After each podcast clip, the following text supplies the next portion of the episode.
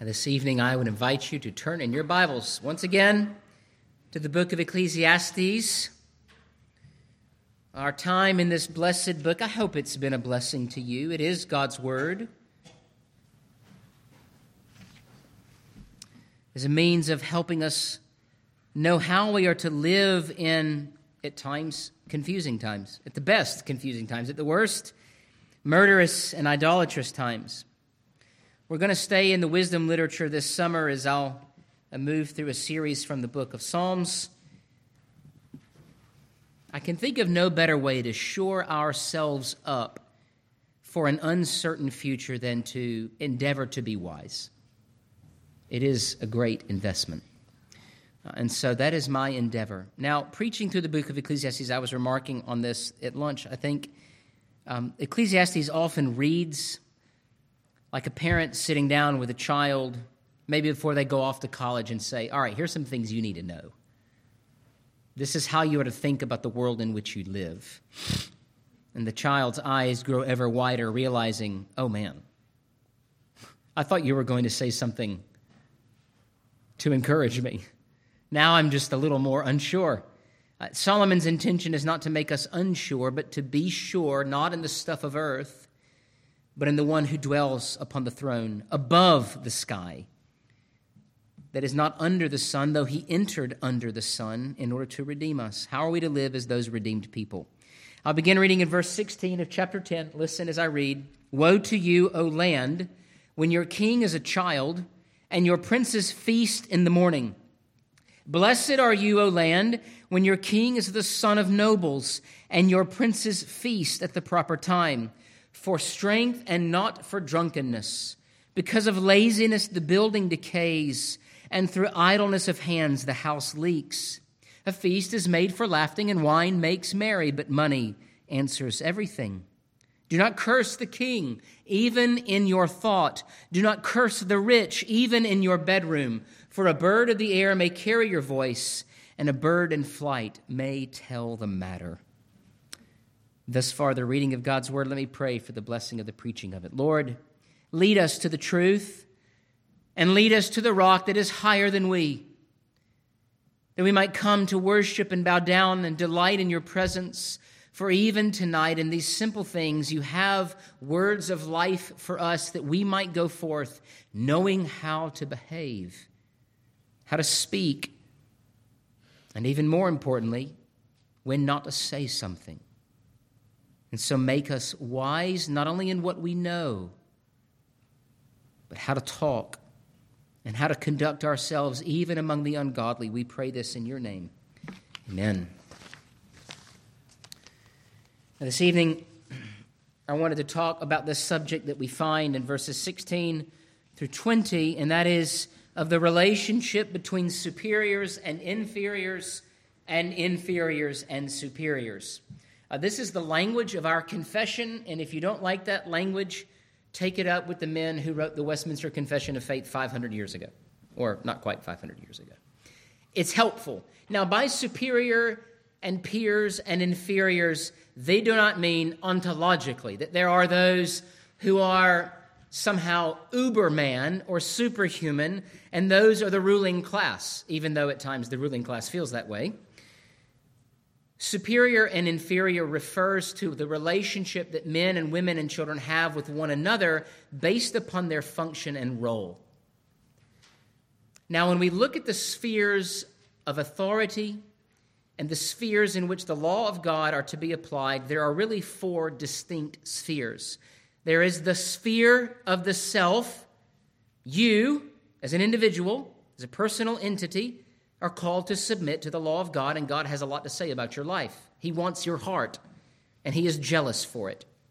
There is the sphere of the family, in which husbands and fathers rule, and along with their wives, they lead their families in godliness. Then there is the church, and in that same type of way, men are called to be officers, elders, and deacons in order to rule the church well and lead the saints in godliness. And then there is the state or the nation, the body politic, and they are to be governed also according to the law of God. The law of God touches everything and ought to be applied in every way so that those who are in each of those bodies, in each of those spheres, be it an individual or corporate, which just means public, that they may be taught how to fear God and keep his commandments. Now, all that being said, we live in a world, as Solomon has already said, that is not only afflicted by creatureliness, we are under the sun, but we are a broken people. We are under the weight of sin and death. And so each of those spheres has been corrupted. And that corruption is seen in our hearts. And because the individual is corrupted, everything they touch, think handling raw chicken in the kitchen, and instead of washing your hands, you just start touching everything. I can see some of you going, oh. it just spreads the bacteria everywhere. The problem with Washington is that it's full of people. The problem with the church is that it's full of people. The problem with the home is that husbands and wives, fathers and mothers, even as they endeavor to lead, do not do so perfectly, but with feet of clay. And it seems perhaps in your own life you take one step forward. Man, I'm, I'm really doing a good job mortifying this sin. And then you look around and go, oh, there's an unswept corner in my heart that I need to take care of. We're going to be afflicted by sin. And so Solomon is not writing Ecclesiastes into an ideal world. He's writing a book so that we know how to live in this exact world. This world, not just the ancient world, but all the ages of men. And so, what does he say about rulers and what does he say about subjects? What does he say about the rich and what does he have to say about the poor? Two things. Number one, rulers matter. Not rules, rulers matter. And then, secondly, cursing the king. Cursing the king. Let's look at the first point rulers matter. Now, the reason that they matter is because the Word of God says they matter. But we don't even need to read that in the Bible, do we? If you've made your first paycheck and you see in those other tabs to the right of the money you would have made if it were not for the other columns, you realize rulers matter. Where, where's all this money going? I'm 42. I don't know either. Where is it going? Well, it's not going into my bank account. It's going to this massive dispersal fund to be taken care of by others besides myself. I think someone said in the congregational meeting, I'd rather be in charge of that $100 a month than giving it to someone else. That sentiment, I think, could be shared, is shared by all of us in this room. And because rulers matter, the character and the conduct and the laws in which they impose upon their people matter. And look at verse 16 Woe to you, O land!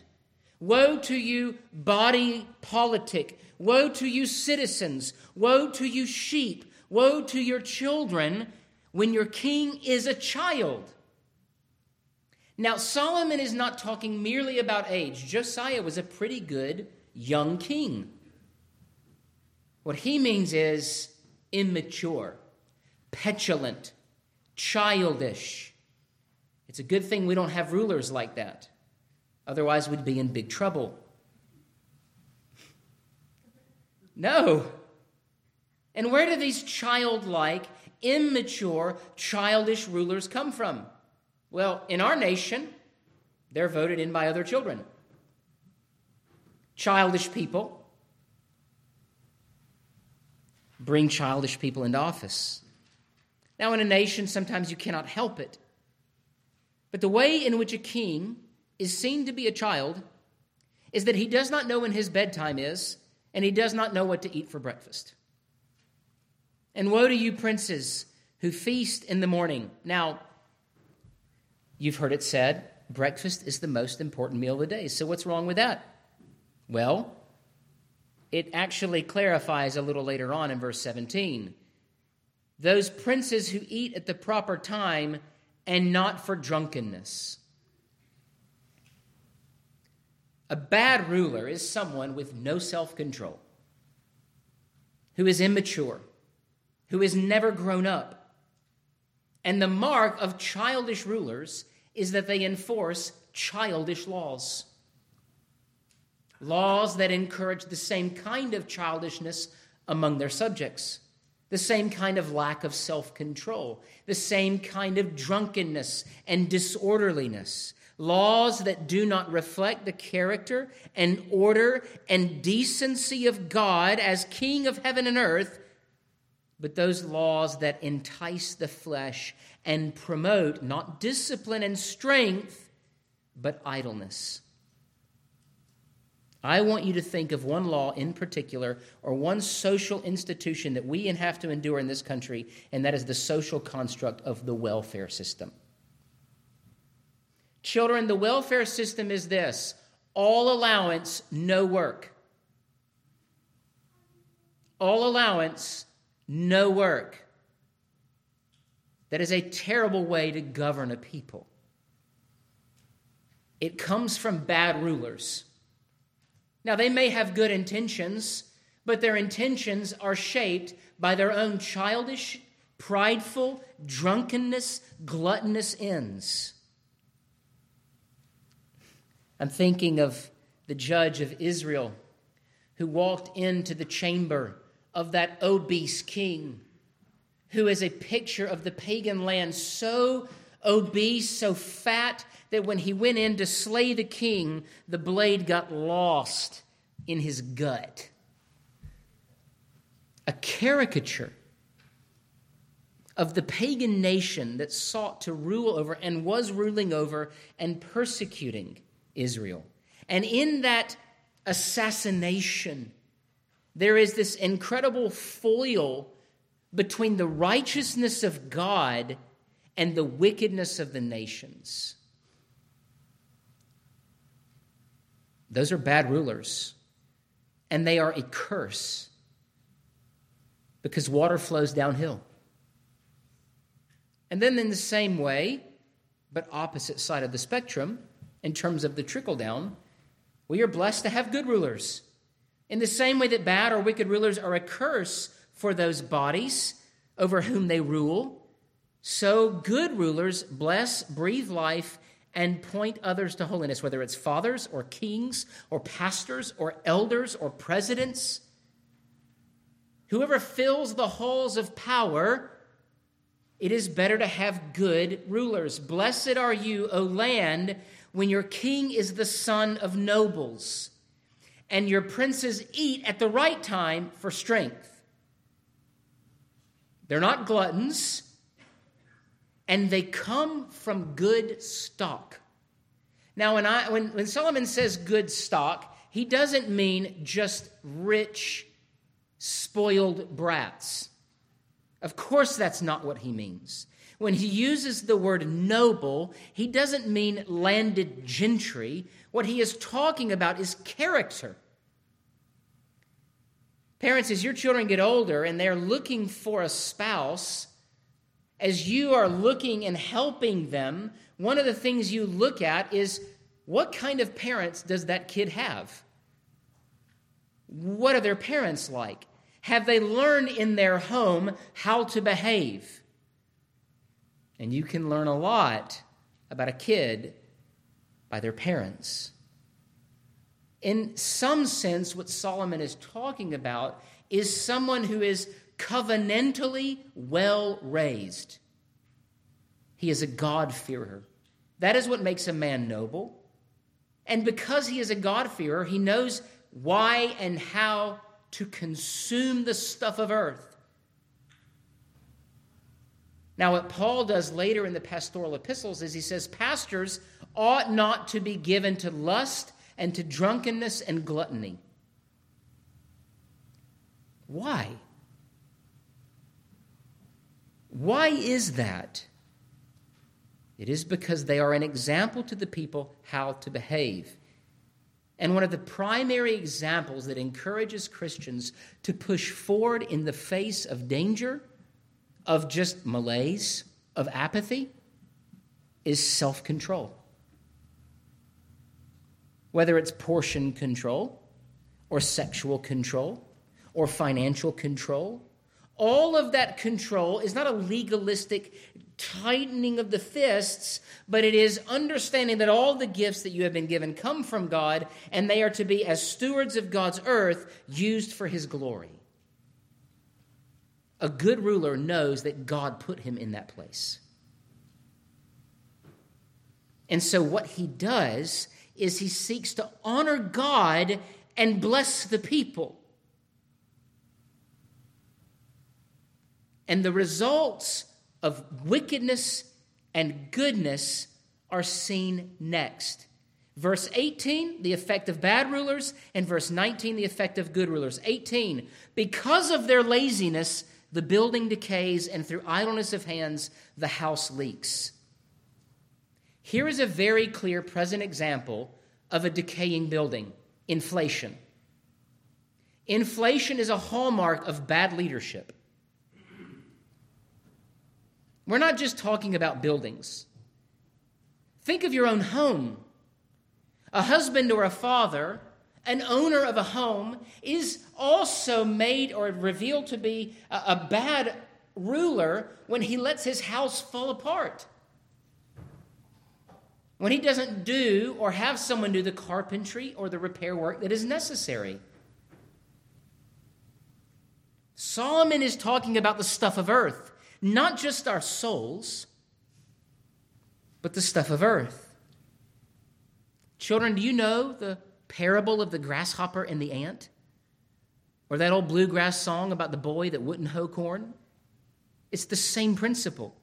The grasshopper loved to play and play and play while the ants stored and labored and labored and they stored food. But when the winter came and the nice summer months were over, the grasshopper starved to death and froze to death while the ants grew fat and happy in their ant hill. Or the boy that wouldn't hoe corn refused to get out in the field and Come the end of harvest, he had nothing to eat, and he died. It's interesting, all of these parables usually end in someone dying and embarrassed and ashamed. Bad rulers lead to decay, to the decay of structures, to the decay of moral norms, and through idleness of hands, the house leaks. Is this the kind of home you want to live in? Right now, as we seek to build a parking lot, what we're endeavoring to do, when we talked about building this road, we could have said, you know what, let's save the $20,000. That's not our responsibility. But what could we do instead? We can pave this road, make it six inches deep, so that even if a big truck does come down this road, they won't crack it. Why? Because we endeavor to be a church with a good testimony. And not just a good testimony as though to over spiritualize Christian faithfulness. I want a good road. Because when that road collapses, the sewer collapses, and guess what happens to the toilet that's in the basement? It gets very active. It's a problem. And we live oftentimes among a lot of Christians that so over spiritualize the instructions and the law of Scripture that it all boils down to good testimony this, good testimony that. Well, what is the good testimony? It is a life well lived of responsibility and resourcefulness so that we can say, whatever we put our hand to, we want to make sure that Christ can put his name on it and he is proud of it. It's because of laziness that the building decays. Evil men are lazy men. And then look at verse 19. A feast is made for laughter, and a wine makes merry, but money answers everything. It's good to rejoice, it's good to have fun. The princes here are not bad because they like wine. The princes are bad because they like wine for breakfast and they like wine for breakfast because they want to go through life in a stupor because they can't control themselves. And so, why the world drinks and makes merry in excess, do you know what the Christian is doing? We are investing, we are laboring, We are the ants, they are the grasshopper. Now, Solomon doesn't say celebration is bad, but money is better than rejoicing. How do I know that? Because I know that if we throw a party, it's not going to fix the parking lot. But if we go to other saints and say, we have a responsibility to care for, Kellen is right out the door. He wants to come in. we want to fix the problem.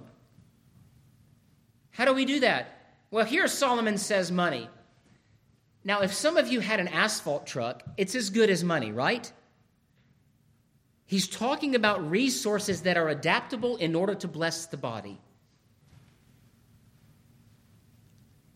Money answers everything. Some of you teenagers, if you've gotten your first, second, or third job, you realize when that car insurance bill comes around, if you went out to eat too much and you spend all your money on clothes and food, you don't get to drive anymore.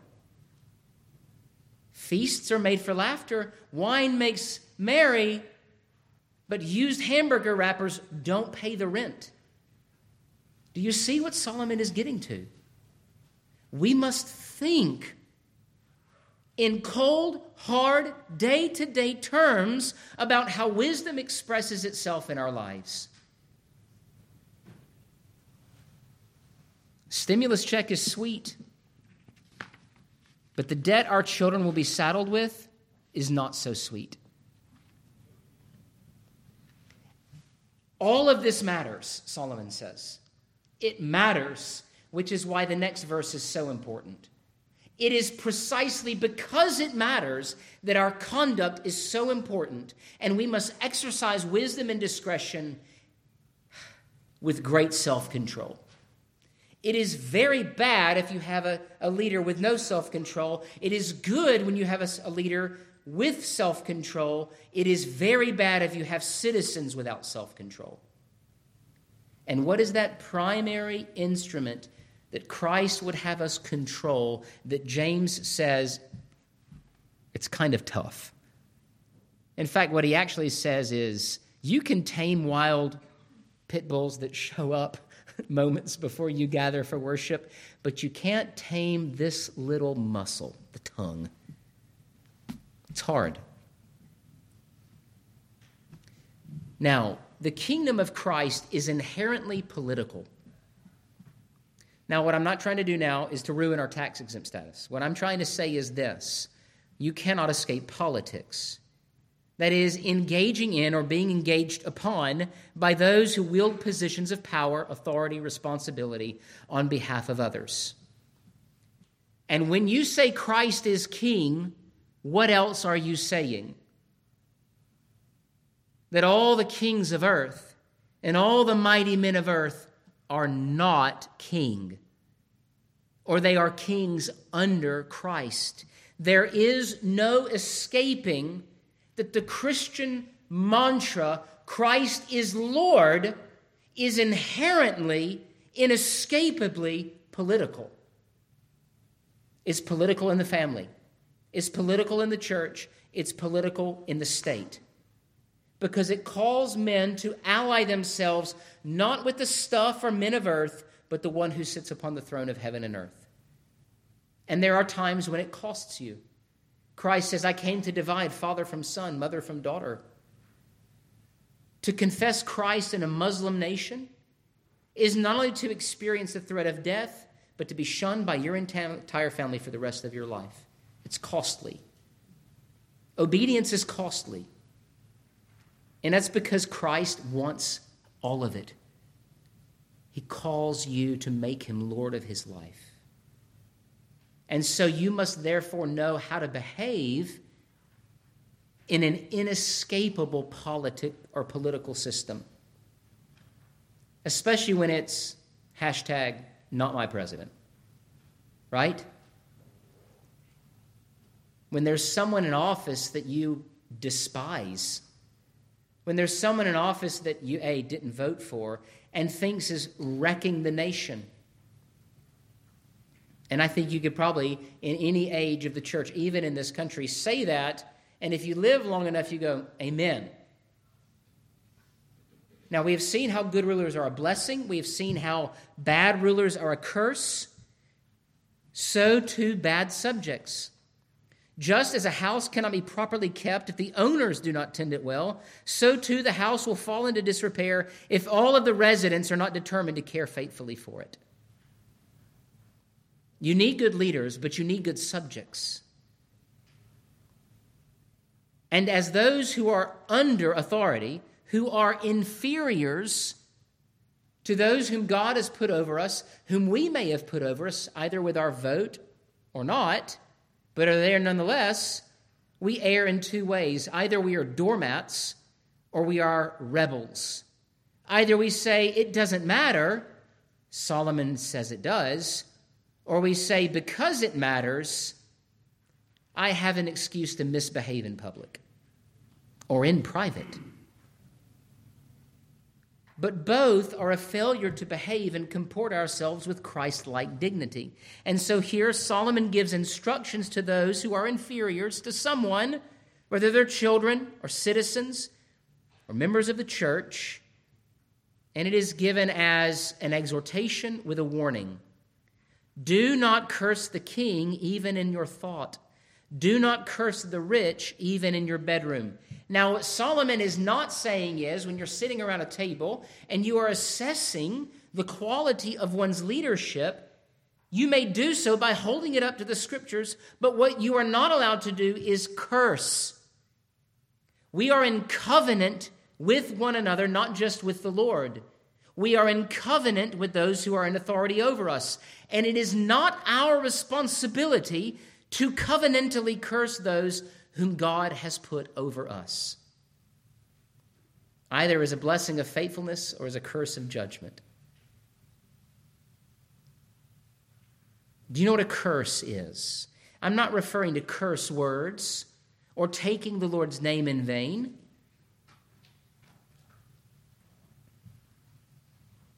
It is equivalent to saying, damn you.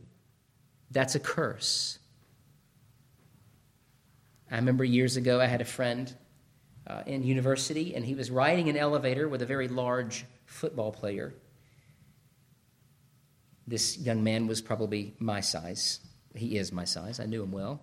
And while they're on the elevator, uh, there were these two players. One of them was, was speaking, and he began to pour forth many expletives about one of the coaches. And while he was doing that, he said, GD him.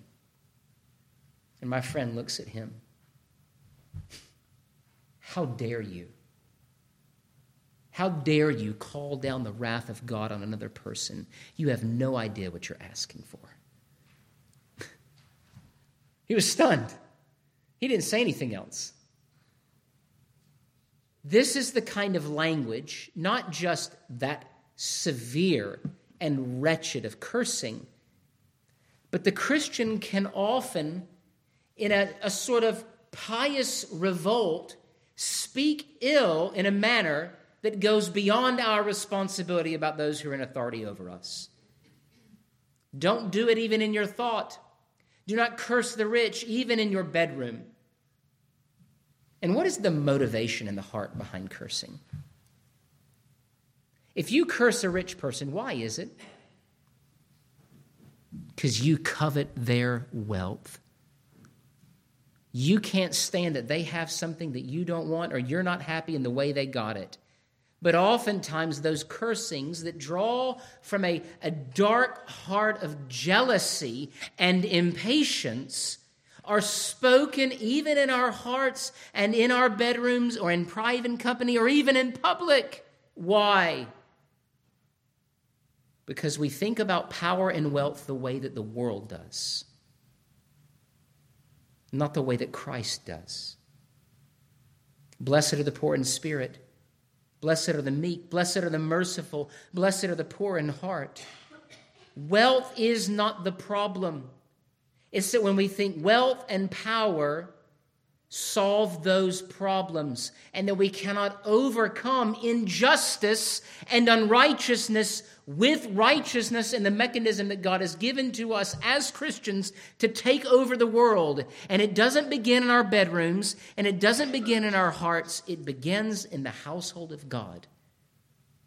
Do you wish to take full control of the world? I do.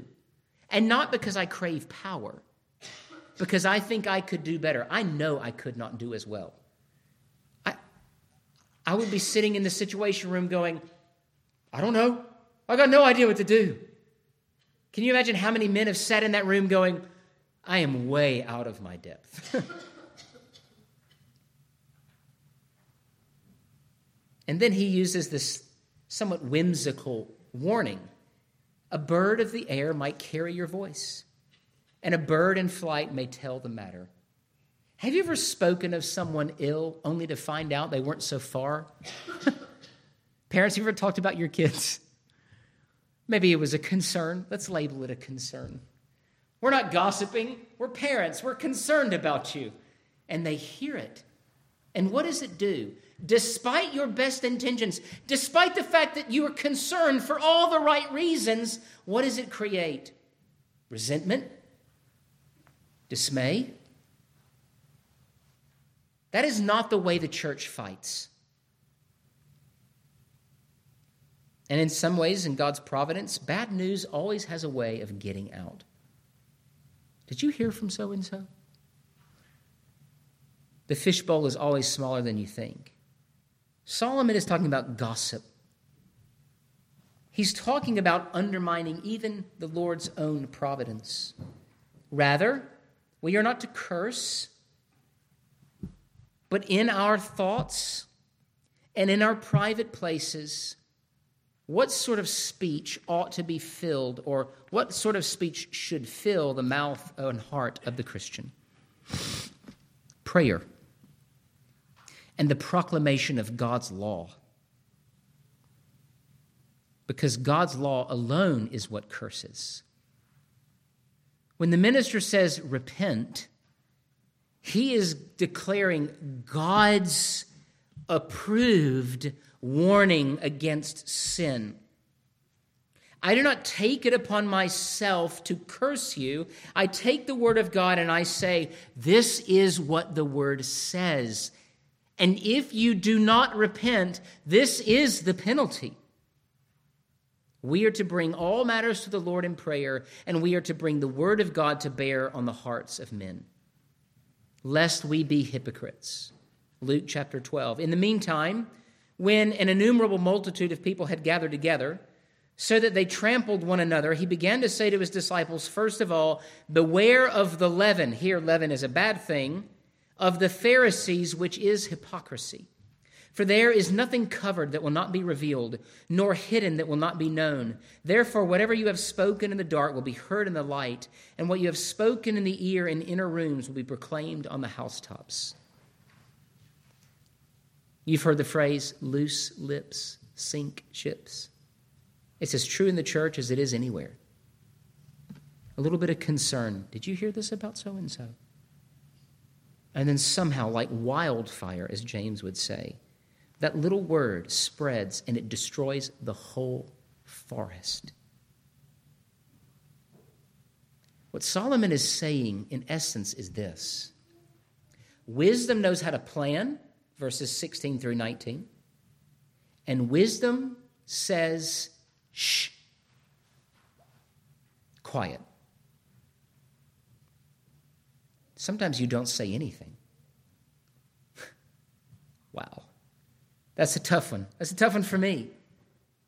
If cursings carry, silence cuts it off. Do not curse, but rather call men to repentance. Call men to allegiance to the great King of heaven and earth.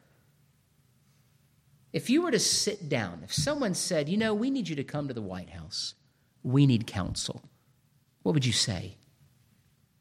I'm just here to tell you, get out. No, you would, I hope, plan and take the opportunity to look at all of the things that are out of alignment with the will of God and say, here are the things that we need to do. Here is how we get better. Here is how we follow God's law more closely. I want you to look at Daniel, I want you to look at Job, and I want you to look at Joseph. You know what those men never did? You know what they never said? Kids, huh? they did what?